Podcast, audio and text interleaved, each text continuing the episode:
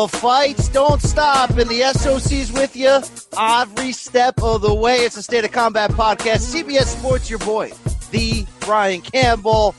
Step two on UFC's ambitious three fights, eight nights, Jacksonville, Florida is in the books.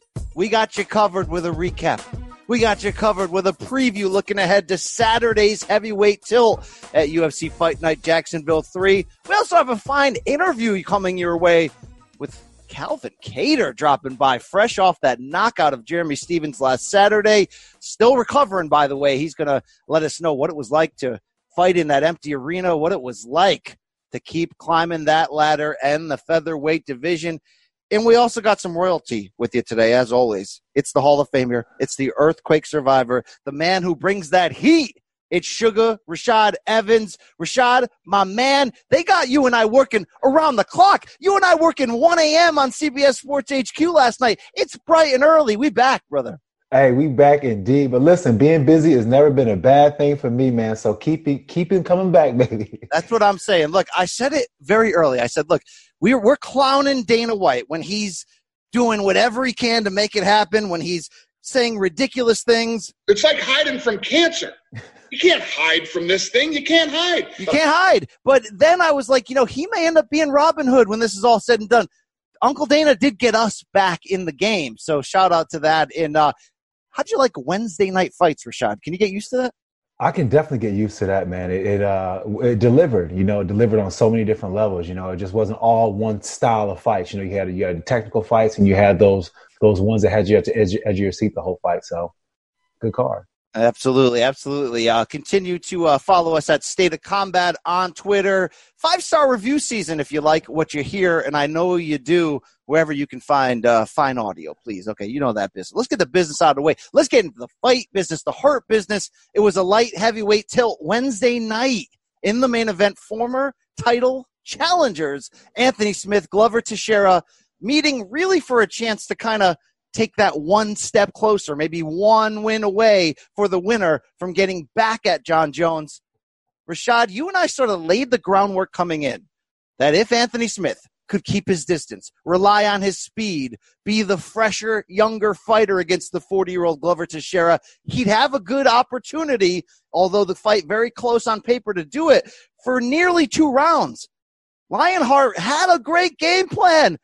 But hey, dude, watch out. The old man still got it. Glover Teixeira's power caught up with him. How impressed are you now? Four fights in a row for Glover Teixeira over the past year that he's actually still in this and still a legitimate threat at 40. I'm very impressed. You know, I understand how hard that can be, you know, in order to train yourself at the level you need to as you get older as an athlete it gets tremendously difficult because you can't take the shots as you used to when you're a young and up and coming fighter. So you have to modify your training. He's done a great job of making those adjustments and making those adjustments where he's actually adding skills to the game. He's actually getting better and perfecting that already great game you know. We've seen you know he weathered a storm that you don't typically see a guy that is 40 years old on on what, what would seem to be the back end of his career take that kind of punishment from a younger fighter who's got that spark still in his punches and still has that pressure. And he absorbed those shots and defensively speaking, was very responsible, but then came back with some shots of his own. And then you just seen it became a war of attrition midway through that second or third round. And you just seen Glover Teixeira start to really pull away. And, and it was, it, it was unfortunate for Anthony Smith because he he fought so well, and that's the that's the best I've seen Anthony fight in a long time. Early out, you know, normally he's a late starter, but he came out on fire. He was really sharp. It just seemed to me that his corner, as it was mentioned in the broadcast, they got a little excited. And and as this unfolds, and this I mean these fights without an audience, as the, it um, unfolds more, we're going to learn more and more about how these fighters approach being in, in uh, fighting in an empty arena and what these coaches you know, do as far as communication because you, you do have to adjust your coaching style because when you're around and you have a big arena, you're yelling at the top of your lungs, you know. But when there's not that many people, you got to understand the fact that you got to be able to give direction without putting your fighter into a frantic fighting pace. That's a great point. I thought Daniel Cormier on the broadcast last night really nailed the idea that uh, when you, when your fighter can hear everything you're saying clearly without a crowd, you can't just pepper him every single second with instruction, with this, with that. Uh, this is just the beginning of sort of the armchair quarterbacking we're going to do, by the way, of Smith's corner. Uh, because they let their guy out there to take a beating. And Smith is, it was almost unfortunate that Lionheart is that tough, Rashad, because he took a freaking beating. Um, I don't know what else we could say. I mean, the problem, okay, the problem here was this. Glover Teixeira, right at the end of the second round, hurt Smith, kind of figured out the timing, got inside, landed those punches that, that really bothered Smith's eyes and started to slow him down. Basically, from the midway round three, I thought you could have stopped this fight because Teixeira's landing bombs. He's dropping Smith. He's getting on top. There was a problem, though. The problem was Glover. We love him. Great performance. He never quite went for the finish, meaning he never quite mounted up, tried to land 15 unanswered strikes, and gave referee Jason Herzog that justifiable excuse okay, he's had enough. And, then you mix that with Anthony Smith, who was just credible enough defensively while taking a beating and showing toughness to not go out, to not be in that that marriage, that combination was really bad for Smith's long term health because yeah over the next two and a half rounds. I mean, he took the fact that Smith's corner, Rashad, let him go out in that fifth round. When he came back, he's a shell of himself after round four. He's crumbled. His eyes, his face swollen, bloody mess. He tells his corner, My teeth are falling out. And by the way, Ariel Helwani ended up having a text exchange with Smith after. They weren't veneers like was erroneously uh, reported on Twitter. It was real teeth. He had two teeth fall out, and his corner's just like, breathe deep. You got this. Come on, let's go. Um, Rashad, we've been in this debate before. Like somebody's going to have to get really hurt before we step in and and and change things. I don't know what you can change here other than just looking out for your fighter better because this type of sustained beating, you know, Smith's okay, so to speak, but it may take off three years at the end of his career that we don't even know about yet. Yeah, you know, um, it, it was kind of weird because it seemed like both of those fighters were caught in a conundrum, and by that I mean, you know, uh, Glover Teixeira had the ability to finish him, but at the same time, he didn't necessarily get the green light in Anthony uh, Smith's um, reaction to, to, let him know that Anthony was at that place. And, and and for a guy who's pounding and who has gas issues, the last thing you want to do is think that you have a guy out and then go for the kill, but then he finds a way to muster up enough strength to come back and then put you in that position where you just had him.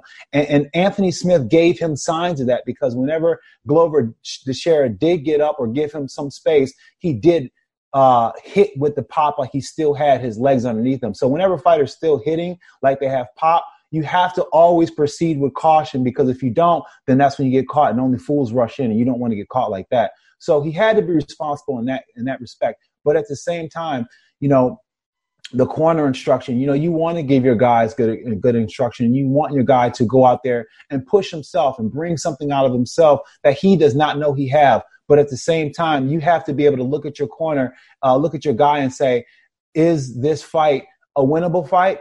Is this fight something that is going to mentally scar him? You know, and I talk about it all, t- all the time. You know, a lot of fighters, you know, they have a little bit of PTSD because of situations like this where they get traumatized in the cage. And yeah. this is one of those situations where Anthony's been traumatized, and this is going to stick with him for a long time because when you take a beating like this over a long period of time, for some reason in your mind, only thing you remember is just that beating. You know what I'm saying? And you remember that feeling. So when it comes time for you to step on the line to go and compete again, you have all these red lights and, and all these stop and goes and all these apprehension in your technique just because you're remembering what what happened before when you were in the cage. Yeah, and look, the sport of boxing uh, has a much deeper, brutal backstory of of deaths, of straight up deaths in the ring where guys take too much of a beating. And I think because of that, you've seen over the last 10, 20, 30 years a great change in how referees, corners, uh, ringside doctors stop fights. Boxing fights sometimes get stopped too early because you get that sustained head trauma over and over. Obviously, if you're in a fight that you're losing, it, it's it's just not worth it to try to set up some you know uh, great rally, home run, grand slam in the last inning situation. So you see a lot of boxing fights stop because of those deaths in the ring. And MMA, in a good sense, there's never been this great tragedy. So there's more. It seems like there's more of a. I don't know. There's more of a like. Let's give the guy a chance. This is a moral victory if we go the distance. There's too much of that tough guy stuff. Because I tend to fall on the side of like caution in this debate. Yet even yeah. last night, going on social media, there's always tough guys on social media, meaning fans, uh, pundits that I follow who aren't fighters, but they're like the old school just bleed mentality. Even those guys are like, why the hell is this guy coming out for round five? Now I want to ask you this. I don't know much about Smith's trainer. Is it is it Montoya, his head guy? Yeah. Is this the same guy who last year left that guy Thomas Gifford to hang out to dry in the cage and keep getting battered when he was getting knocked down? And is this the same trainer who sent Rocky Pennington back out for round five against Amanda Nunes when she asked out of the fight after round four? Because if mm. it hmm. this is a bad track record. Yeah, it is. You know, I, I, think I think if that if that is the case, you know, um, I, I, think I think what it comes down to when you're when you're coaching these guys and, and these guys want to have the fighters and they want to push them to the, to the limit, you know, um, they they're not looking at anything past this moment, you know, and they know that, you know, going into the fight, how bad their fighter wanted it. And, you know, they, they want to push that for them because they know the disappointment that their fighter going to feel if they don't push through it. But at the same time, um, as a trainer, you got to understand that, you know, when you put your fighter in a fight and they're overmatched, that the apprehension that they learn in that fight or they receive in that fight it sticks with them. And my case in point is David Loiseau. David Loiseau, when he fought Rich Franklin, before he fought Rich Franklin, he was an absolute terror. But that fight, in that fight, he took a beating, a one-sided beating for a long period of time. And then at, never after that, he never mentally was the same. You know, it just became harder for him to fight. And it's the trauma that does it, you know? So hopefully Anthony does not experience that. I mean, he already has going into this, like, you know, he was 17, 18 losses. So th- those are the kind of, you know, it starts to add into that pile and uh, it knocks your confidence down as a as a fighter. Yeah, that's a tough stretch for Smith when you consider he's only 31, but he was just figuring out how good he can be. Yet he's got almost 50 pro fights. I mean, there's a you know there's mileage on there. He just went through you know surgeries on his broken hand, sat out 10 months, and then the home invasion. I mean, that's a rough stretch. I, I, guess I can understand the theory of his of his team going. This is such an important fight where he, he's either going up right back into the title picture or he's going to the back of the line. But when you look at what he texted back to ESPN's Ariel Helwani, this is Anthony Smith, about the injuries suffered broken nose, broken orbital bone, two missing teeth, bad cut under his right eye. As you saw uh, on the video, like an absolutely brutally swollen face. Yeah. You just wonder how much of that well, I mean, prevented, man. Because, well, as a coach, another thing, as a coach, like in, in MMA, we see it all the time. Like guys pull out victories on the jaws of defeat, like uh, on the clinch, like on the edge of defeat. They always pull it out.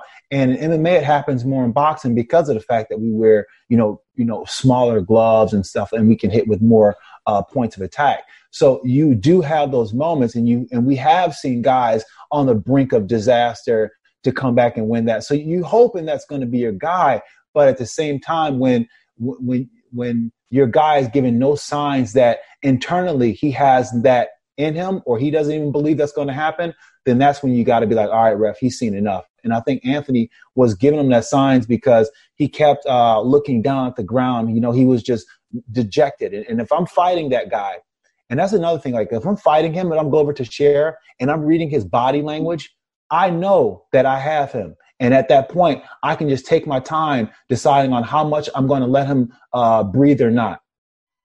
Yeah, this is Mark Montoya, the coach of uh, what is that? Factory X? Is that the name of the team? Yeah. Yeah, tough tough stretch right there to go out on your shield like that. But uh, Glover Teixeira finally dropped Anthony Smith easily in round five. By the way, took him down again later, and then finally just sat on his chest and un- unloaded that barrage that got him out of there. But uh, let's talk about Glover one more time here. Uh, you'd have to believe he's you know one more big win away in a suddenly somewhat interesting light heavyweight title picture. Jon Jones at the top. Dom Reyes coming off that very close performance. You could argue he deserves a rematch. Then you got Jan Blachowicz. Then you got Marreta, Thiago Santos coming back soon. You heard Teixeira in the cage, Rashad. And you're a guy who's rebuilt your body at 40 and, and, really seemed to to to learn some things along the way. He says he was young and dumb in 2014 when he fought Jon Jones, but it was going to the UFC's PI. It was asking the right questions, figuring out what he was doing wrong in terms of overtraining, and figuring out how to eat. You saw his body in there. Yeah. It wasn't necessarily a wonderland, but for he was looking really trim and, and ready. Um, how important is that wisdom, man, that you sometimes only get at the back end of your career. How much can that be the fountain of youth?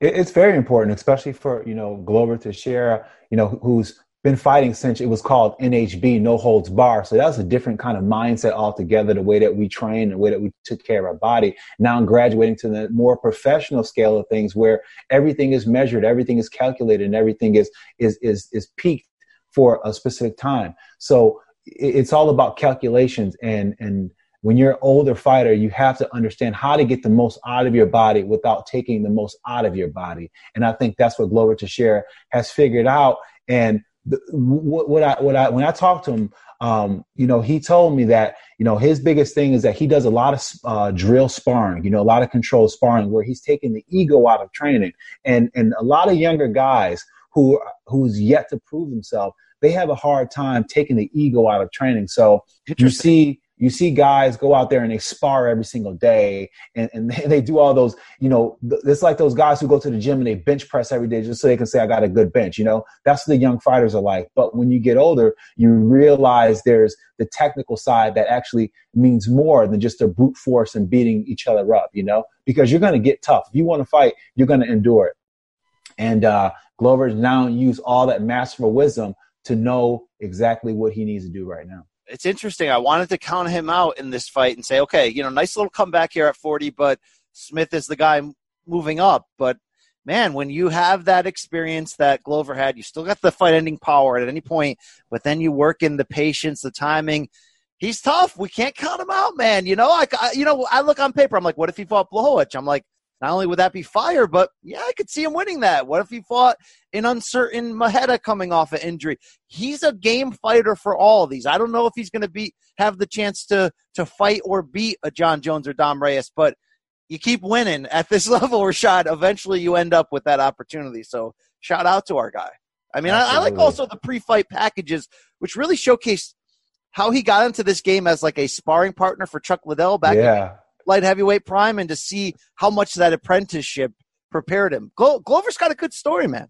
Good story. He's got a great story. He's got a great story. I mean, he he he can take a lot of shots, and even though early out Anthony was uh, stinging him, you know, he didn't he didn't get froze too long when when when he got hit with those shots. You know, by that I mean sometimes when guys are are um, on the later half of their career and they get stung with some shots, they take a little Frankenstein step before they're able actually to able to recover. And you don't see him do that, you know. Uh, so that means that he still has a good wherewithal and balance after he takes big shots, and that's huge for being a light heavyweight and being how old he is at this point in his career. And speaking of Thiago Santos, can't wait to see him come back so we can hear the Marreta theme song again, Rashad.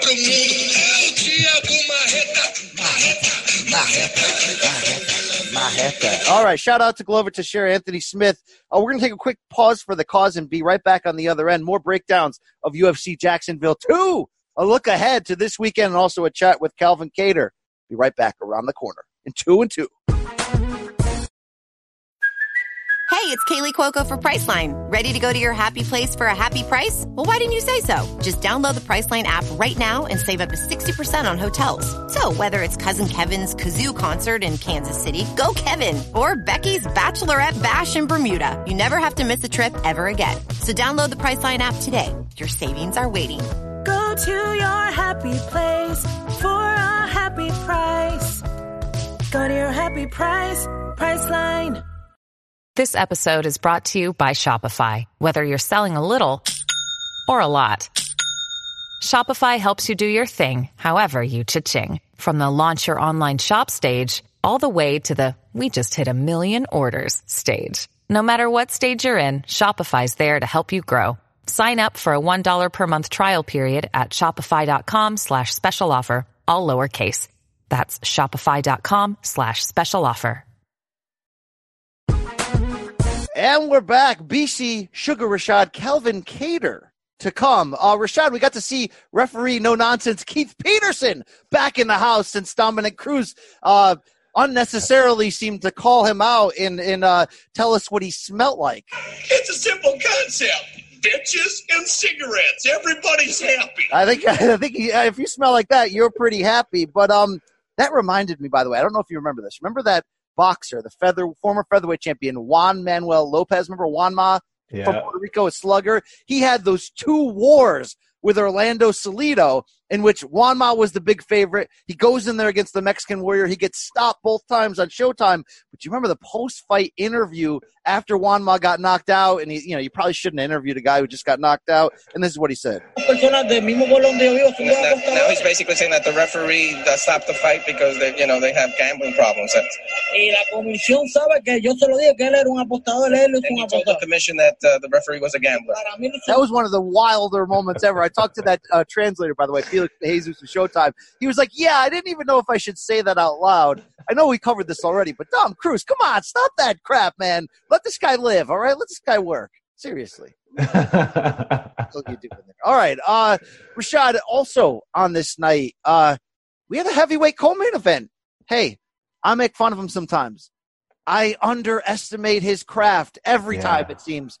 But Big Ben Rothwell did what he had to do to get the decision against a, an OSP who was experimenting with the idea of moving up to heavyweight. And by the way, at 240 pounds, he did sort of look rock solid. Gas tank, however, didn't seem to be there. Uh, what are we going to do with Ben Rothwell? Because every time you want to count him out, he he'll show you that he's quicker than you think. The the the submission craft is always there. Now he's calling out Aleksei Oleinik. It's kind of a good fight moving forward. Pretty good win overall for Big Ben. It was a good win for Big Ben. I think that with Big Ben, you know, he needs to do more fights like this, and these are the kind of fights that he can build his confidence off of. You know, Big Ben, he, he's he's a he's a uh, a bit goofy, but at the same time, he's very dangerous. You know what I'm saying? He's very dangerous, and he's sneaky good. He's sneaky good with the wealth of knowledge and experience that you kind of overlook because he's kind of goofy. You know, and, and I hate to say it, but it's true. You kind of like, yeah, I'm not losing to this goofy dude, but he's he's got he's got that that that skill level and he's got that wealth of knowledge behind him. And um, you know he can crack too. You know he's he's a legit contender uh, well-rounded fighter and he needs more fights like this in order to start building that confidence. And i think once you see him have more fights like this on this level and performing the way that he that we've seen him last night then we're going to start to see ben rothwell become what he, what i think that he um, that, that he can be, you know, which is a legit contender in this division. Now, look, uh, OSP landed some big shots late to at least force this to a split decision on the cards. But let, us talk about something here because if you're a layman and you know nothing about fighting, and by the way, uh, I'm not getting in there against anyone taking punches. So I'm not, you know, any criticism from me goes on deaf ears. But if you're watching that as a layman, you're going, why is OSP running away from him when he's probably the bigger striker? Um, is there any justification for the way OSP fought? Because the whole time you're you just want to yell at the screen, stand in there and trade with him, but it's obviously easier said than done.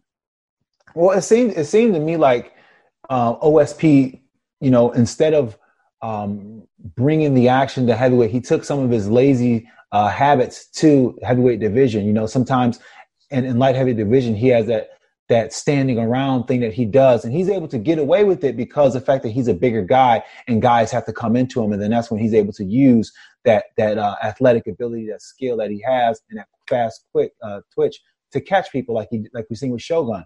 So that's when he's been able to use it at light heavyweight. But at heavyweight, he has to change things up a little bit because now he's the guy who's a faster guy. So now he has to pursue the action. And I think later in the fight, when he was realizing that things weren't probably going to go his way, and we seen that last uh, that flurry at the end, he could have been doing that the whole fight. And that's what I that's what I was yelling at the screen. I'm like, bro, you had it the whole fight. That was your advantage, and now you're starting to see it, but now it's too late.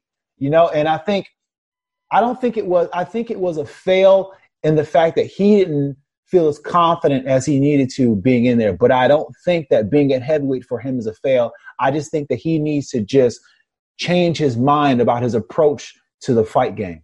Yeah, you'd, you'd like to see more aggression there. You'd like, to, but look, you know, Ben Rothwell's sneaky counter shots, you know, Ah. causing that clinch, the knees. I mean, he was able to give him pause for sure. Uh, I think the other giant standout on this card, Rashad, was Drew Dober at lightweight, coming in on a two fight knockout streak. But this was a tough matchup on paper against Alexander Hernandez, and I was a believer. I still am in Hernandez. He's a he's got there's a lot to work with there in terms of a potential title contender.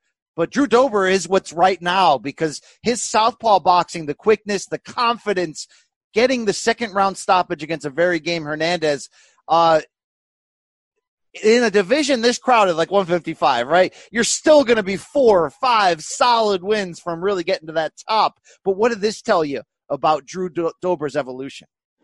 it, showed that it showed me that he's for real. You know, Drew Dober is a real deal. I think in this fight he showed um, his skill level. You know, I, and and that's and that's one thing that surprised me. Like I knew he was good, but what I seen uh, last night was was masterful. And you know, and and that's when I was realizing that this kid can be something something special. You know, he, he's a great looking kid, has a great body, and um, you know has a great style as well too. So you know, big things that come from him if he can just continue to grow in his projection. And it doesn't seem like there's going to be anything that's going to derail this motion because he believes in himself like no other right now. Yeah, he's calling out, uh, not calling out negatively, but just saying, "Look, I'm ready for the the rated guys, the higher end guys." Paul Felder was a name he dropped out there. They they brought it back to the announce table. and Big Red Paul Felder's like, yeah, I don't want to do business on the air, but I kind of like this fight. That would be a very interesting tilt. Uh, shout out to Ricky Simón here, the bantamweight. Rashad, I don't know how well you are uh, are studied on biblical history, but Samson and Delilah, when they cut off Samson's hair, he lost his power. Right. Did Ricky Simón cut off the mullet, and he looked damn good. Now Ray Borg fought his heart out, rising up in weight from flyweight, had trouble making weight. Turned out to be a fun fight, but Ricky Simón did what he had to do to end a two-fight losing skid, gets a split decision in a fight that seemed a little bit more uh, wider in his way when you look at it. What I loved, though, Rashad, was the story afterwards. Why'd you cut your hair? Because I've been on the couch too long. My wife hates it, and I want to start a family now. He basically told America, I'm not getting it done in there until I, you know, we all been there. Sometimes the ladies are like, get rid of that goatee. It looks good on you. And you try to stand firm for a while. But you know, the, you know the score at the end of the day, Rashad. Okay, you know how that math equation works, right? Uh, hey, you know, hats off to him for giving uh, giving into that that that kind of pressure because that's the kind of pressure you need to give into the, the marital pressure, you know. So uh, that, that's that's good on that respect. I, I think that Ricky Simón is really finding himself, you know, and he's always had that ability to wrestle, but I think now he's making it more meaningful. And by that I mean he's using more ground and pound. You know, he's using more control. You know, it's one thing to be able to take a guy down, but you know, be able to land some shots as well. He's getting better at that. Even though we did, um, we didn't see him control as much as uh, he's going to need to in order to be a true force in the weight class. We've seen him with the ability to do wash and repeat, which is a very important process if you're going to be a dominant fighter in this weight class. You know, wash and repeat. How many times can you take a guy down with him fighting and getting back up? You know, because that's a hard, that's a true testament to your to your wrestling prowess if you can keep on doing something like that. The Kamaru Usman style, you know, uh, Colby Colby Covington style. That's the kind of thing that uh, he should try to look forward to uh, implement his style. But I think that you know with with his growth and continued uh, success, I think this kid can do something in his weight class. This kid, by the way, he beat uh, my godson in the in the contender series to get on uh, to get in the UFC. So uh, hats off to him. Hats off to him. Maybe, maybe your family's got a receipt coming for him. All right. Okay. All right. I'm always. Hey, I'm always looking out for. Him. I'm always trying to run always, back. Always, always running back. all right. All right. All right. Glover Teixeira, we're coming for you. He's Uh, going. also, shout out to the to the uh, the veteran, 41 year old Andre Arlovsky. Rashad, I tried to count him out again. I'm always. I feel like we're trying to count this guy out for about 10 years. But Philippe Lins came in off that PFL heavyweight championship uh, win in their tournament. Landed the big shots early, seemed to hurt Arlovsky. You're like, I know how this fight is going to end. Only it didn't. And I thought Lins gassed just enough to allow Arlovsky to be busy when it mattered most in that third round to really put the stamp on a a, a solid decision win. I mean, where's Arlovsky going here? You know, he's still in the in the midst of that. He's not done yet. But shout out to Andre Arlovsky. He's not done yet, bro. No, he is not done yet by far, and and it's surprising too because he he surprised me in the areas where I thought he was going to have trouble in this fight. You know, I thought that he was going to have a hard time taking those big shots from a younger, fresher fighter, as he's you know shown in the past. You know, when when when you're an older fighter, and I was saying with Teixeira, you know, you know, sometimes when older fighters get hit with shots, you see them kind of stick for a little bit. You know what I'm saying? Have that little that that that that that stick like they're they're dazed for a second. But you didn't see that with with with Alistair. You know, he he was able to take a shot and still be able to stay in motion without giving too much of a tell and then fire back. You know, um, Andre's a master. Andre's a master. I remember training with him back in Chicago, you know, training with this guy when he had cancer. You know, his hair was falling out and, and he kind of kept it on, uh, uh, on the secret, but he was training hard and hard every wow. single day. And uh, that let me know the mindset that this guy has. You know, winning to him is something different. And uh, he's getting back to that.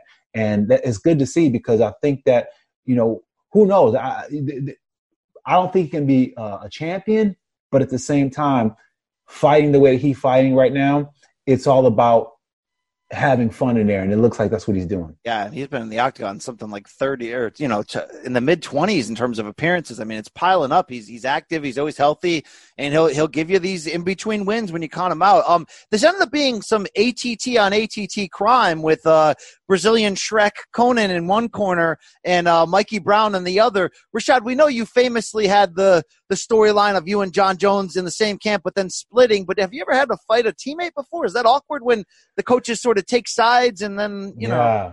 It's it that is very awkward, and I don't understand how e, uh, ATT does does that. They do that uh, better than anybody else that I've seen, you know. But um, it's a weird thing, you know, because when you're in the same camp with somebody, at some point there's going to be some kind of cross pollination with someone that you train with, training with somebody that you're fighting, and someone saying something. So it's going to be you're going to know what's going on in the other guy's camp. So it's just amazing to me uh, that they're able to pull it off, like how they do it, and uh, it seems to, to, work for them. I, I I don't know. It is. Uh, you're by the way that the, the the drama that you and Jon Jones had that was like Kobe Shaq like that was like it you know was, somebody's got to go. Looking back on that, I mean that was very very marketable and sellable. I know we've been up and down the road on that story, but uh, those were you know that's a big part of Jon Jones's history, right? No, it, Evans' big brotherhood. Yeah, that that definitely was. It definitely uh introduced them to the world in a different kind of way. Absolutely. Uh, look, Thiago Moises uh, getting a submission heel hook on Michael Johnson, the lightweight. Oh, uh, this was, you know, one of your highlights of the night because that tap was quick.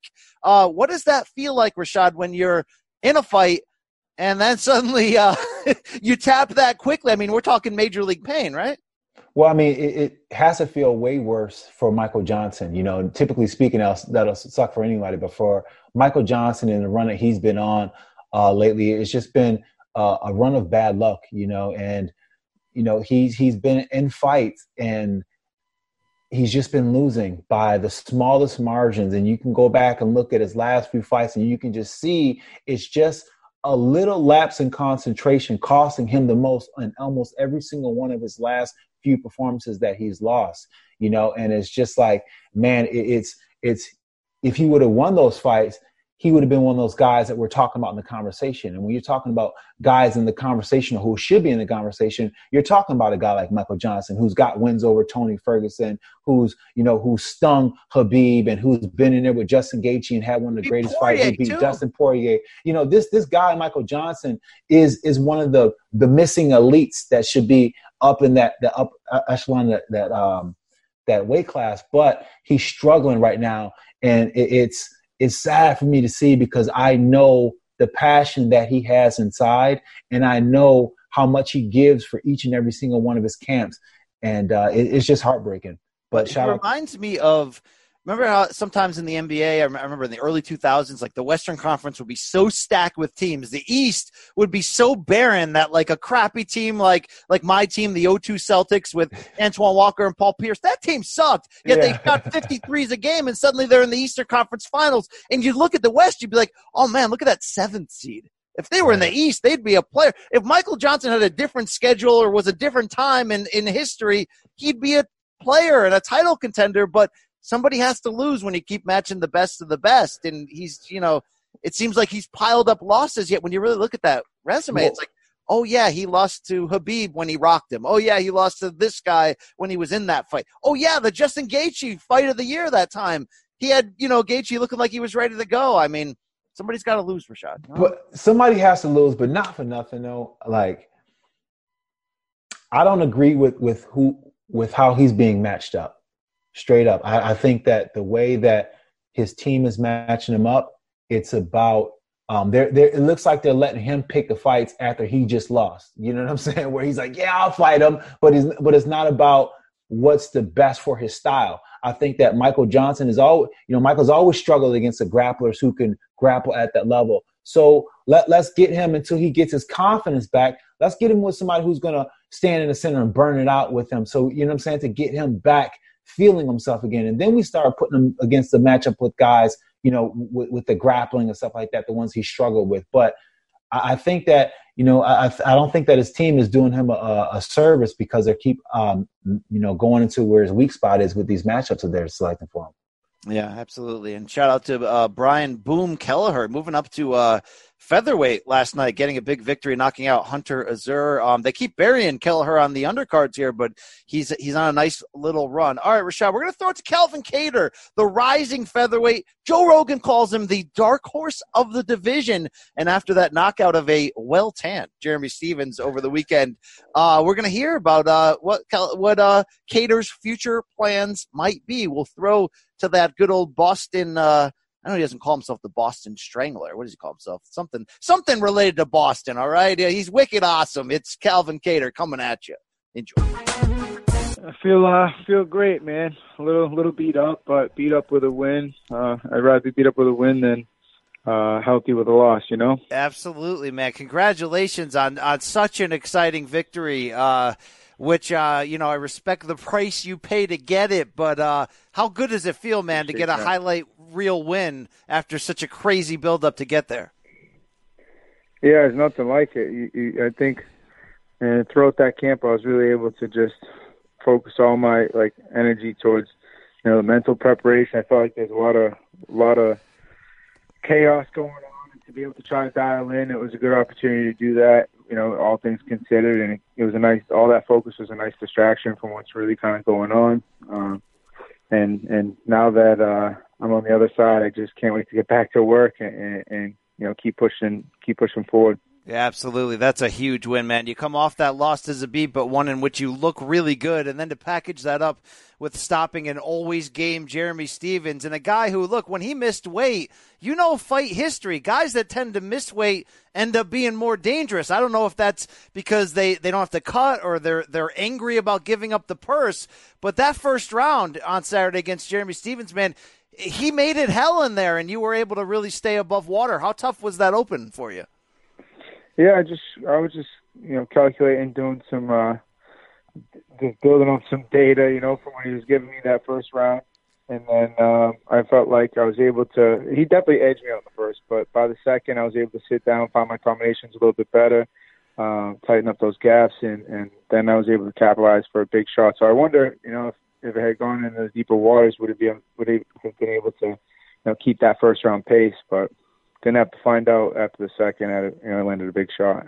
Uh, he had a uh, he had a great tan, so shout out to Jeremy Stephens on that. But uh, he, you know, he, he's always a, a knockout threat in there.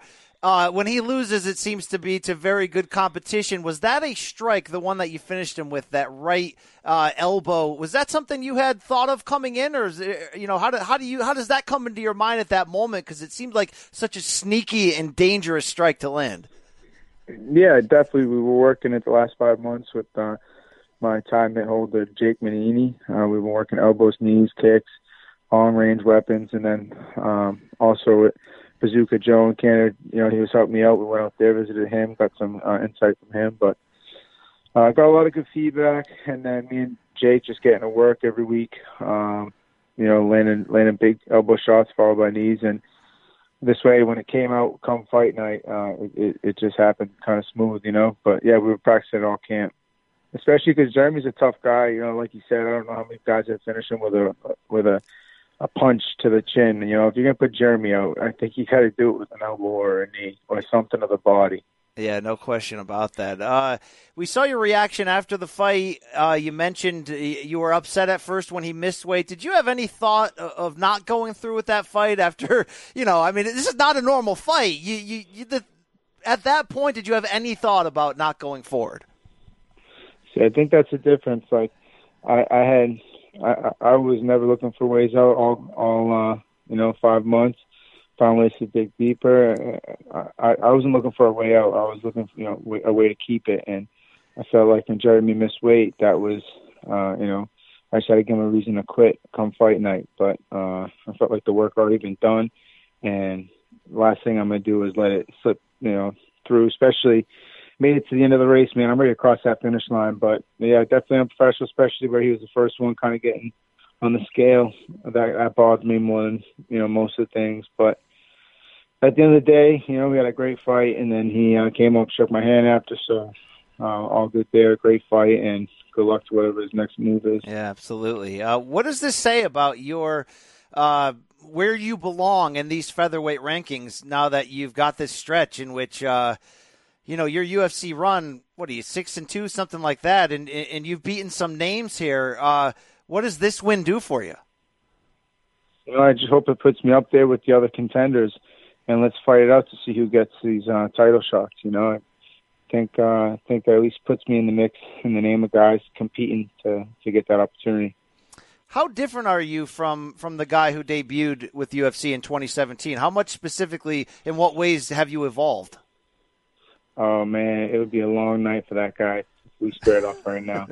I, I've been improving a lot. Um, and I feel like I'm still just scratching the surface. These last five months, I was really able to dial in, but I'm learning. Uh, I'm learning more now than I have my whole career, and it's it's. Uh, I really feel like I'm starting to, um, you know, find my groove. Absolutely. It's great to see a big time win. Uh, let's talk about the card and the experience. Uh, you know, we sort of, it's, there's so many unprecedented elements about, you know, this pandemic and the quarantine life. And I'm sure your training camp was, was not the normal like, but arriving in Jacksonville, uh, getting tested, how much did that sort of like weigh on you compared to normal in terms of that mindset coming in? Yeah, it, it only weighs on you if you let it. I just I, I acknowledged it and, and moved on from it. Just everything about it, you know, it was just little checkpoints all throughout the weekend. First, it was the testing, then it was getting in that first sweat, you know, trying to shake things out. Then it, it just just constantly, like I, I usually say, I mean, just trying to be in that moment uh, each day. And then when fight came, uh, fight day came, it was just a day now it's over. Now my main focus is recovery and, and just staying dialed into the moment, man, and not being distracted by things that are out of your control. And and I was able to work that a lot, not only fight week but the last five months. Really feel dialed in now, and I want to ride that momentum into the next one. What is a more uh, difficult moment to get through? Eating a right hand from Jeremy Stephens or having a foot long uh, uh, Q-tip placed through your nose to swab your brain for the COVID test? well, if you land in a, a right elbow, a big right elbow, when you're eating the right hand, uh, you, you don't feel so bad about it. But like I told, like I told the other guys, uh, I'd trade a rook for a queen any day of the week. Yeah, absolutely, absolutely. Uh, there was a lot of unique elements inside the arena in the fact that there's no fans, which you know we'd seen a, couple months back in Brazil, but I feel like this time it was even more apparent that you guys were going to be able to hear the announce team and potentially use that information. How clearly could you hear the words coming out from from the likes of Daniel Cormier while you're in the midst of focusing on the fight?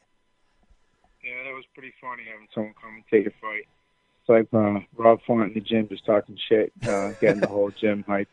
He landed a big shot. He's like, "Oh, you gonna take that? You gonna take that?" That's pretty much what Cormier and them were doing.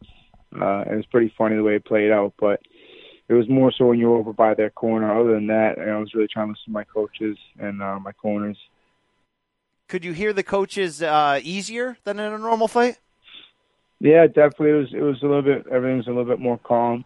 Um, aside from obviously the hyped up pressure, but internal pressure. You don't want to perform, and um, uh, yeah, with the way it all played out, um, you know, I love, like I said, I like to learn off wins, and I feel like I, I was able to take some some uh, good positives away from it, and also some things I want to work on for the next one. Yeah, absolutely. Would you be into uh, another empty arena match? Is that was that experience something that uh, that affected you at all in terms of? Man, any as long as it's in a cage, I don't care where we go, what we do. uh, anything more than that just adds to the story and the memory. Well, speaking of stories, I wanted to ask you for a story here. Whereas you debuted with the UFC in 2017, but you've been fighting professionally going back to 2007 when you were 19. And I look up and down your resume, man, you fought for Elite XC back in 2008. I'm not sure people realize that. You fought on a Kimbo Slice card when he fought James Thompson Yeah. in Newark, New Jersey. You got any good stories or memories from those, that day? Man, I I just got done training with the Diaz brothers out there in Cali for like a week. Blew my mind. They were just next level at that time, and you know, I came back and I just uh, I had to start keeping training up at that level. I was exposed to it, you know, going to visit them. But on the on the way back, a week before Friday, got strapped. Kind of made some beginner mistakes in the in the cage, and uh, I paid for it. But set the tone for training camps moving forward, and uh, yeah, it was pretty wild being on the Kimbo Slice undercard. Yeah, that that is that is good stuff right there. Uh, how soon do you think you can get back in? What it, it's such an uncertain future, but you know Dana White has said they're going to put off three cards in eight nights this this week in Jacksonville. Business ap- appears like it could be back to normal uh, right now, starting every weekend. So, what's your future looking like?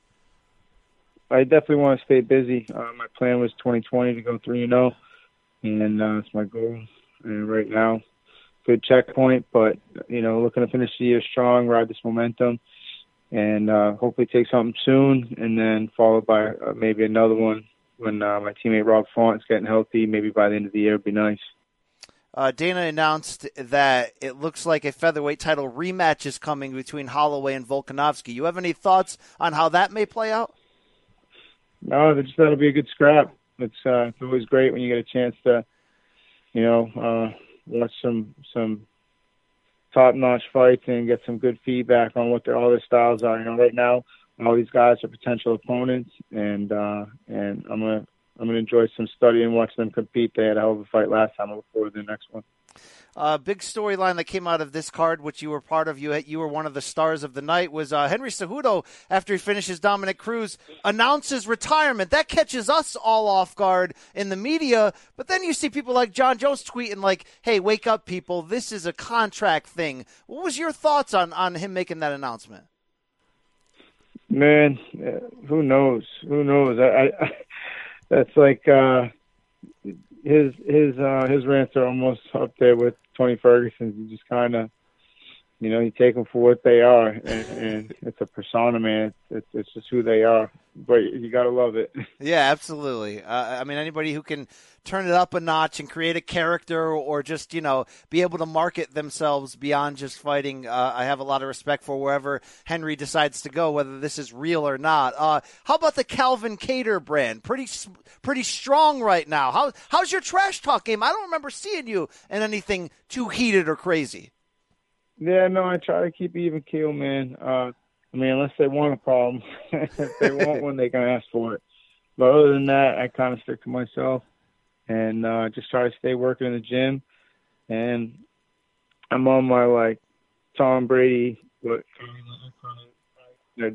uh, shit, you know, just real quiet, socially awkward. I'm maybe that's uh, that's what I was saying, you know, just a little misunderstood. uh, Joe Rogan did call you heading into this fight on his podcast the dark horse of the division. I, I think the world saw that on Saturday night. Uh, any any comments? Any anything to say to your to your fans, to the admirers out there about what the next year is going to look like in your career? Well, I I see myself, like I said, just getting started. We're not done yet. Keep that Bill Belichick mindset and just keep working hard for hopefully another big moment opportunity and just keep trying to capitalize, put these together. Let's get some streaks going and and uh, just earn ourselves some more high pressure situations, man. I'm excited to be at the competing at the highest level with the top contenders in the world. I love it. Thanks so much for your time, man. Best of luck. Get some rest. Clear that head. You, big things to come. Really appreciate it. Hey, thank you very much, man.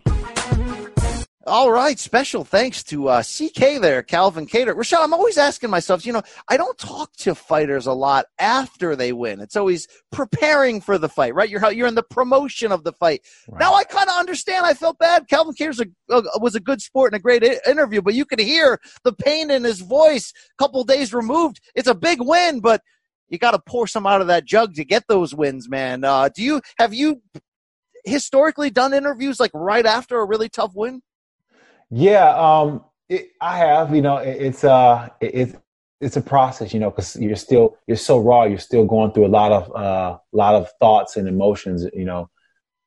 I know that after I'll like you know have a long day mowing the lawn. Uh, I, it's tough for me to get out of a chair at the end of the day. I can't imagine being in like a five round fight or something, and then two days later, you know, the, you're trying to like stand up and, and, and live your life. Uh, you guys, you guys are, are you guys are warriors, all right, Rashad? Freaking warriors. You know, the hardest part is just getting on the plane and flying home the next day. That's the hardest part. You know, when your legs are all beaten up and they're all bruised up, sitting in the plane for five hours. Ooh, that's that's brutal. Absolutely. All right, let's get into. Oh, first of all, shout out to uh, Khabib Nurmagomedov's father, who is uh, reportedly in a coma here in in Dagestan uh, with an illness that uh, I believe they were they were reporting it as a severe pneumonia, not necessarily COVID, but it's gotten worse. Uh, you've seen a statement put out by Dana White and UFC. Uh, wow, Rashad, we know the importance that this man has had as a mentor and trainer for Khabib and a lot of other fighters in that, you know, Dagestan wrestling um, system there. Uh, our, our thoughts and prayers for sure. For uh, yes, uh, I'm, I'm not I'm not going to attempt to mispronounce uh, Mr. Nurmagomedov's first name, but uh, he's you know he's been unable to travel to Khabib's fights due to visa issues. But the guy's the real deal. Really, really hope that uh, he can come out of this. Yeah, what a what a great guy as well too. You know, he's um one of the most caring guys that that I that I've met. You know, uh, always comes and gives me a hug and just um, always trying to show some technique and one of the strongest guys too. Old guy, he can grab a hold of you and, oh, yeah. wrestle you down like got that old believe. Russian Fedor uh, old man strength going on. Yeah, there. it's uh, crazy uh, how strong he is. I love my favorite thing about the relationship between father and son. There is is how much Khabib's dad like holds legitimate like not fear but like influence on him. Like yes. remember after uh, Khabib had that post fight attack at UFC 229 and the uh, interviews afterwards, he's like, "Yeah, my dad's gonna smash me." Like he said, a matter of fact, like, "Yep, my dad's gonna absolutely smash yeah. me." You know, it's like it's like the dad is still like still my dad is still my dad, even yeah. though even though I'm the baddest man in the world, my dad is still my dad. You know, that's that's that's awesome, and that's how it should be. You know. Absolutely. I am his daddy. Absolutely. Thank you. Thank you, Connor. All right, let's get into this weekend's card. It's night number three in Jacksonville of these eight crazy nights for UFC. And this is a damn good fight night card. It'll go down Saturday night. This is a ESPN card, not a plus one. On the big one, and there's a heavyweight main event. Alistair Overeem, always the tough out, the veteran, against Walt Harris. And the storyline here, of course, Rashad, is that the 36 year old Harris uh, just might be a, certainly a future of this division coming off a uh, streak of three wins and a no contest in his last four but certainly with the situation of his stepdaughter having gone missing late last year and then eventually found dead, this is adding a much deeper meaning and storyline heading into this fight for Walt Harris. How do you think, Rashad, this type of uh, distraction slash pain slash, you know, get up and move is going to affect Walt Harris in this fight? I think this is what Walt Harris needs. You know, whenever you have something traumatic like that happens, and uh, physicality is your outlet, that's what you need to do. You know, so I think that this is going to allow him to heal at, at a deeper level. But more importantly, I think that for Walt, he's going to have to learn to harness these emotions that he's feeling going into this fight. You know, Walt is a fighter who already fights emotionally already. And then with this in the back burner, it could be even more combustible. And going against a guy like Alistair Overeem, who is a very witty, wet, uh, witty vet who um, does a really good job of setting traps and so patient to the point where he makes guys get frustrated and in their frustration they put themselves in bad positions so walt is going to have to watch that he doesn't do that and watch that he doesn't allow that, that emotional fire that he's carrying in him to run to the point where it puts him in a position to be on the end of, a, you know of some powerful shots of Alistair Overeem. The recent uh, no contest I mentioned was a 2018 split decision win for Walt Harris over Andrei Arlovski that was eventually uh, overturned when he tested positive for a banned substance. But around that, Rashad, you've got three finish wins in a row here for Harris against Daniel Spitz, Sergey Spivak, and Aleksei Oleinik. Uh, at six five, the big ticket is certainly a, a, a big dude, a, a tough out. What do you need to see out of him, though, craft wise. I mean, look, if he beats Alistair Overeem, you're about to say he's he's ready. He's you know, that that's the certain level right yeah. now where Overeem's at. That if you can beat him like Jair Rozenstruik just did, you're ready to really make that leap. What do you need to see from Walt Harris's game though that will tell you he's ready for the bigger fish? Well, I'm going to need to see uh, some patience in his game and under, and being able to you know dissect Alistair's game uh, with without putting himself in a position where he's getting caught with those big shots and where he's where he's getting frustrated. You know, I think a lot of guys they, they have a hard time solving a puzzle like Alistair Overeem. And I think Alistair Overeem is the test to show, okay, this guy definitely can be somebody we push, you know. But I think what Buckley's going to have to do is because Alistair has a, that style where he waits around and he waits for guys to make that mistake, you have to draw Alistair out. You have to draw that reaction out. Anytime a guy is waiting for you. You have to utilize fakes and feints in order to just inundate them with activity so they don't know when you're coming. And then that's when Walt, being a fast, explosive striker who throws punches with really good range, he gets a really good range in his punches. He can starch Alice Overeem, who's already taken a, a lot of shots in his career, who does not have the ability to take big shots from a Walt Harris. Yeah, Overeem 39. Uh, he does lose in this, you know, last four or five year run when he steps up to the upper elite, but he's always able to rebuild himself with mm-hmm. big wins over guys that he needs to, you know, uh, to come back and, and, and be back in this picture. So this is a very good main event. I'm really interested to see if Harris can make that leap. And obviously with his personal story, it's hard not to cheer for him in there. Uh, I say all the time, Rashad, women's strawweights, they always deliver. Some people corrected me and said, your theory's great, but, uh, that Esparza Waterson fight wasn't high drama last Saturday. We'll, we'll stick that in your crow because we got another great one at 115 here as Claudia Gadelha looks to try to showcase Rashad all that work she's done by moving her camp to New Jersey, moving her. Uh, who's the trainer there? The guy you used to work with, Mark Henry. Mark Henry, that's right. Uh, she's really worked hard here at trying to find a chapter two of her career, uh, well rounding her game from what is a great wrestling base. She was supposed to show us that in her last bout earlier this year, but uh, man, am I can I just can't find names. Who was her opponent that pulled out with the bad weight cut? The, the, the Alexa Grasso. There you go. Didn't get a chance to show us it, but she's going to fight a resurgent Angela Hill. And Angie was a gatekeeper for many years, Rashad, but at 33, mm-hmm. she's won three in a row. This is a damn good fight right here. How do you think these styles are going to match up? Well, it's interesting, you know. You know, Claudia Gadelha, she's not the Claudia that we once knew before, and we're still getting to know her now under Mark Henry. You know, uh, you know, she has a heavy grappling dominant game, but whenever you go under Mark Henry, you start to fall in love with the stand up aspect because he almost makes you, and that's because of the fact that the way Mark Henry teaches, it's one of the most intricate ways I've ever learned from any coach. It's a code system, and this code system is techniques, and these techniques would be like one, two, three, uh, you know, or one, two, you know, whatever the combination would be. But these combinations was whether it's one, two, three, or two, three, or whatever the case may be, they will have a name attached to them, and the name would be something that you're familiar with. So maybe like a daughter, or maybe like someone you care about. So then when he's communicating these combinations to you, he just says a name, and you understand a whole concept just by him saying a name. So when you get underneath underneath the tutelage of Mark Henry, you go to Mark Henry School and you learn all his codes and everything. But once you get in that system, it's a system that works and and it's a system that you fall in love with the stand up. So Claudia can she, I look for in this fight, she's going to be trying to utilize those stand up skills that she that she gained from Mark Henry, and I think that's where Angela Overkill is going to have her greatest opportunity to uh, to find her her success because Angela has been looking phenomenal on her feet and those elbows that she's been utilizing. You know, I find her, I follow her on Instagram and she's been working those elbows and she's been hitting, you know, she looks really, really good. And her husband is her coach. So she's getting work all the time. Yeah, it's a great fight, and I I, I follow Claudia on Instagram. Oh yeah. Sorry about that, but she's in great shape right now. Shout out to Claudia. Uh, every time you say Mark Henry, I think salmon jacket WWE. It's just not hard not. To I got a lot Shout out to WWE Hall of Famer Mark Henry right there. Uh, love this fight. Love to see if if if look, Angie Hill's figured some things out, like we mentioned. But if Claudia gets by this and can get further up that that title picture, man, I'd see her a third time against JJ. She wants you on a bad uh, another time. You know, she, I'd see her again against the likes of of an Andrade. There's some there's some thunder Claudia can make. She's marketable. She's fun. Um, I like when a fighter hits that sort of turning point, Rashad.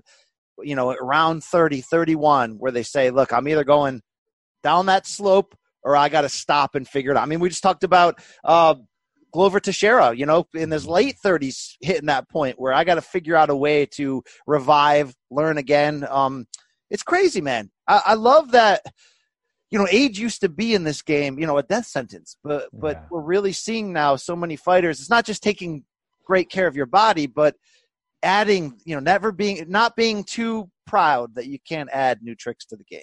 And and uh, we're seeing a lot of guys, you know, be able to sustain, and a lot of girls be able to sustain later in their career. It's great to see. You know, you too. Yeah, absolutely. All right, Absolutely. Dude, put on those abs. You, you, you, you had, Rashad, where are we at with this comeback here? Okay, I know we shelved it. I know we shelved it for a while. You know, I I don't, I don't know. You know, I feel as if like, you know, if, if something happens or something comes along and I'm still training, um, then then I, then I'll take it. I had to take a break though because I had uh, eye surgery, so I had to uh, get something cleaned up in my eye. I had cataract surgery a while ago, so I had to uh, get something moved around in there because it was while was sparring, it moved free. So then I had to get it uh, reattached, but everything's good now. Okay, okay. I, I do a new series on Showtime Extreme called uh, Morning Combat Strike Force Classics with the great Scott Coker, in which we look back on big time fights over history. Maybe I'll get on the horn and be like, hey, hey, Scott, put, hey, your- Scott, put a put a word in for your boy. yeah, here's a great idea for a fight, Scott. Okay, in Bellator, it's called Machida Suga Rashad Part Two. All right, it's called Receipt Season Coming. All right, that's what it's called. Okay, I'll pull that. hey, why do I need a manager? I got BC. That's what I'm talking about. Ali, take a step back. All right. Hey, here's the fight I want to see most Saturday night. I think it's going to be your fight of the night. Dan Ige, rising featherweight, Hawaiian, all action, has a nice uh, striking system there uh, in terms of volume that he's putting out. But he's fighting the master of violence, Edson Barboza here. Rashad, how concerning is a wrong, wrong, wrong word, but Barboza's 35 Yeah. lost four of six, and he's moving down in weight. You've moved down in weight late in your career to try to find new life at middleweight. Is this should this be looked at as a desperate move for Ed, Edson Barboza here entering this fight?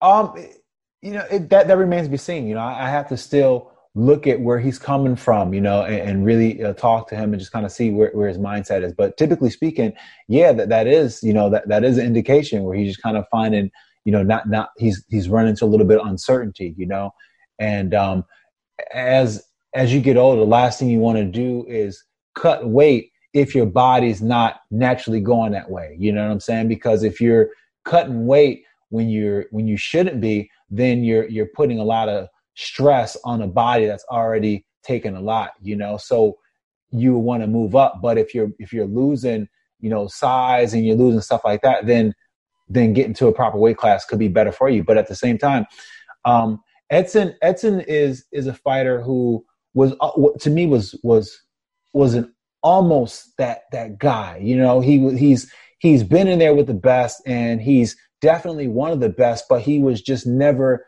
quite never at that level. You know, and um, I think he's still hoping and trying to reach that. And maybe that's what he's thinking. Dropping to his weight class would be a push to try to get him into that trajectory. But nevertheless, he does have an outstanding skill set that that gives him a lot of pause for any fighter and a big challenge for fighters, especially a guy like Dan Ige, who's now stepping up to the upper echelon and fighting guys like Edson Barboza. Yeah. You know, Dan Ige has a wrestling game, that grappling game that he's so proud of because he's um, been under the tutelage of, of the you know the, the Khabib Nurmagomedovs and, and the Dagestanian fighters because he's done a few camps with them. So he's got that in his mindset, and it's going to be interesting to see if he can implement that that style because he called himself uh, what he has he has a nickname. It's like Habib something Ige or something like that. He has he has a nickname like that. So yeah, I like the pace that Ige can put out there.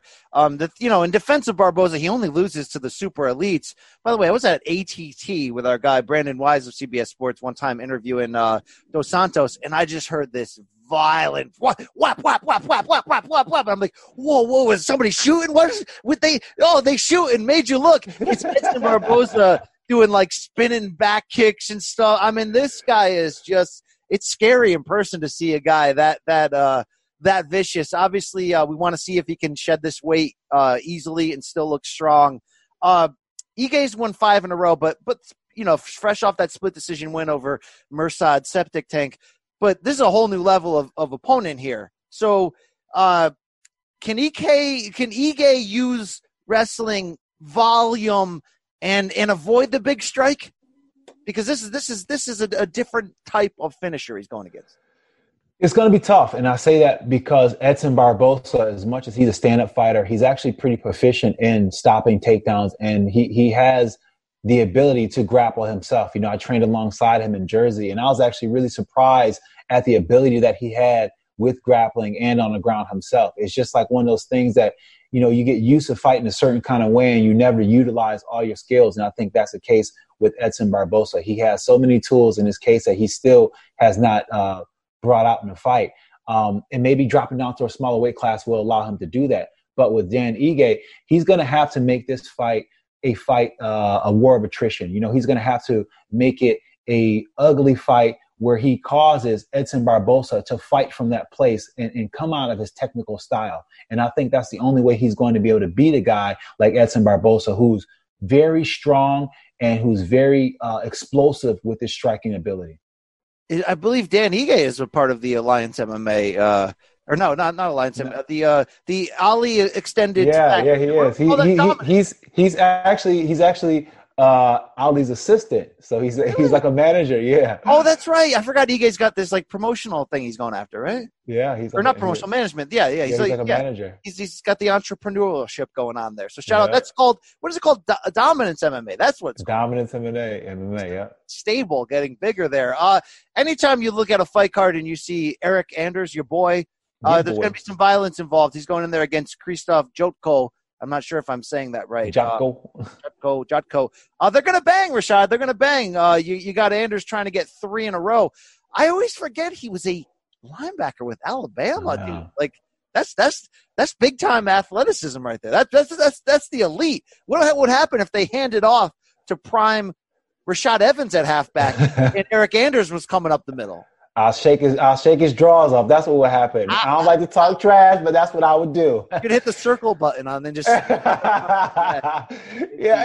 And Eryk Anders, man, you know, uh, I, I, really like this dude. You know, um, and and I like him because you know he he's one of those fighters. You can see his his ability and skill, but I like his his his nature about himself. You know, he was a fighter who's he ran into a tough time and was and was just honest and open about how he was going into the fights. Like he was like, "Yeah, I'm, I'm I'm freezing. I'm having a hard time mentally out there." And you don't see a lot of fighters who who volunteers or tells that information how they struggle mentally. And he's done things uh, on a mental level to make sure he's being getting stronger. And you can see the results in his last th- three fights. You know, he's seemed to really figure it out. And um, he's got a tough t- uh, fight with Jotko, who flies under the radar, but has uh, he's sneaky good. You know, Jotko's sneaky good. He has some power and he has some techniques that can give uh, Eryk Anderson pause. So uh, for Anders, he's going to have to uh, utilize that that powerful game. You know, utilize those big explosive takedowns coupled with that heavy ground and pound, and then he can hand up, get back up to his feet and land some big shots. I think this card is sneaky good because this main card opener, this featherweight bout, um, I'm woke to Song Yadong. This 22 year old from China, uh, Mr. Faber's boy over there at uh, Team Alpha Male, Rashad, he's 7 0 1 in his last eight. And that majority draw against Cody Stamann last fight kind of yeah. really only happened because they took a point away for an illegal knee early. Um, Song Yadong's on a nice little run here. It looks like it, it looks like we got something there, so to speak. But what? How tough of a challenge is Marlon Vera? Well, I mean, it, it's it's a big challenge. You know, uh, Vera, Vera's one. that that guy is. Uh, um, he's a dog in there, and you know whenever he's in there, it's gonna be uh, it's gonna be a scrap. You know, so he's gonna have to to bring that game. He's gonna have to keep that mind strong. And BC starting off the night, you know, you have a lot of pressure. Just that you want to have the momentum go your way, and especially an empty arena. So uh, it's it's going to be one of those fights where both of these fighters are coming here to make a statement, and it's going to be explosive explosions right out the gate. Tonight. Oh yeah, uh, five wins in a row for Vera. Song Yadong brings it. This is going to be a fun night. Uh, on that prelim card, you got a bunch of names we like. Matt Brown coming back against Miguel Baeza. Darren the Damage Elkins is going to be in the second fight. You know, there's going to be bloodshed when that guy shows up. Uh, good looking card here. By the way, we didn't mention it, but uh, tough to see Marvin Vettori's opportunity from Wednesday night fall apart at the last minute when Karl Roberson was unable to complete that weight cut down to middleweight. And then you saw that video. Did you see that in which Vittori went nuts in the hotel lobby and tried to attack Roberson after they talked some trash? When you consider, Rashad, that, you know, you put a lot of money into these camps he had that USADA hiccup that really wasn't his fault that kept him out. He's had to be inactive. Fights have fallen through. Um, can you understand the the the the passion that Vettori showed there when uh, you're trying to get paid, you're trying to improve your standing, and others are kind of getting in your way? Yeah, I mean, and especially right now, you know, right now where we are at as a world, um, and, and everybody, you know, financial situation may not be looking the best. Uh, you want to get paid and you know to have something like that happen when when we're competing under under these the, the situation it's a uh, it's it's even more of a stick in the spine you know and and you know it's hard to have a camp in these you know with the situation as it is right now and to be able to put the camp together and have people allocate their time is is has to be more of a financial burden as well too if you're putting a camp together. So you gotta, you know, he definitely came out of money in a lot of areas. So it, it's just when you bleed that much financially and you don't get to bleed in the cage, yeah. it's frustrated. It is, and and you know we've talked about the maybe the fighter disparity in terms of fighter pay. When you finally reach a certain level, people stop complaining because you're getting paid. But when you're climbing that ladder and you're getting 20 and 20, and then you don't get an opportunity to fight, it's rough, Rashad. It's a rough game. I mean, you know, there were there were rumors that that last pay per view on last Saturday night, great card, UFC 249. We loved it. May have done 700,000 buys on ESPN Plus. You know how many millions of that? Yet the the total gate payout on paper was like three million. That's like you know 12% or something like that if the math is right. Um, I know fighters get stuff more behind the scenes bonuses that we don't know about, but uh, you know you see a guy getting that blown up with uh, passion and, and anger. Uh, I, I, hope there's a future that that these guys get paid more because this is such a freaking brutal sport, Rashad. I mean, it's so damn brutal. And we're tuning in at home in our quarantine going, give him more fights. Just bleed, baby. Face the pain. and I'm calling up Calvin Kattar three days later after a win, and he's like, hello. You know, I, I, yeah. I feel for him. Yeah, I mean, I think I think our day would come. You know, I think the day of the fighters will come. I think is right now. Um, you know, when you look at all the great sports, you know, like you know, uh, basketball, football, and all these and, and all these other big three sports that have went through this period, this infancy period where they, you know, had to go through this in order to establish the rights that the players and everything have. And UFC, you know, we're still going through that as fighters. And, you know, eventually one day the fighters will come together and there'll be some kind of union. And, uh, you know, who knows if that will make things better. But, you know, it seems like it'd be a good idea. Yeah, it would need you'd need though a prime fighter with a ton of leverage who would be willing to like sacrifice his own slice of the pie to try to push for everyone else. And I think that the system is set up now, like I was mentioning, where you know once you get there, so to speak, quote unquote, get there, you're like, I ain't giving this up, man. I I, I bled for years for this, but uh, you know, it would well, take I, a it would take a guy. I don't even think it would take a guy. I would think it would take managers coming together, managers coming together to speak to their fighters and getting their fighters to see that it's the way to go, the way to do it. You know, but I think the reason why it hasn't happened is because managers are so uh, adversarial for each other because they're competing for fighters that they have not decided to come together and say, "Hey, we got a common problem and we all can get more money if we all came together and decided to do this. But very similar to in boxing when people are like, why can't we get the great fights like UFC? Well, it's because all the promoters are like, uh, I can keep my little slice of the pie guaranteed here if I don't risk it against somebody. Uh, whatever. All right. Hey, great show again with Suga Rashad Evans. Uh, it's UFC week. It's eight crazy nights, and this is fun, man. I could do more of these uh, weeknight cards, breaking down the next morning, previewing the next one. Uh, thank you all for listening. Uh, Suga Rashad, you got anything to say to the people on the way out? Nah, no. Thank you, people. I appreciate you, and uh, keep watching these MMA fights. Enjoy these fights. Two words. We out. We out.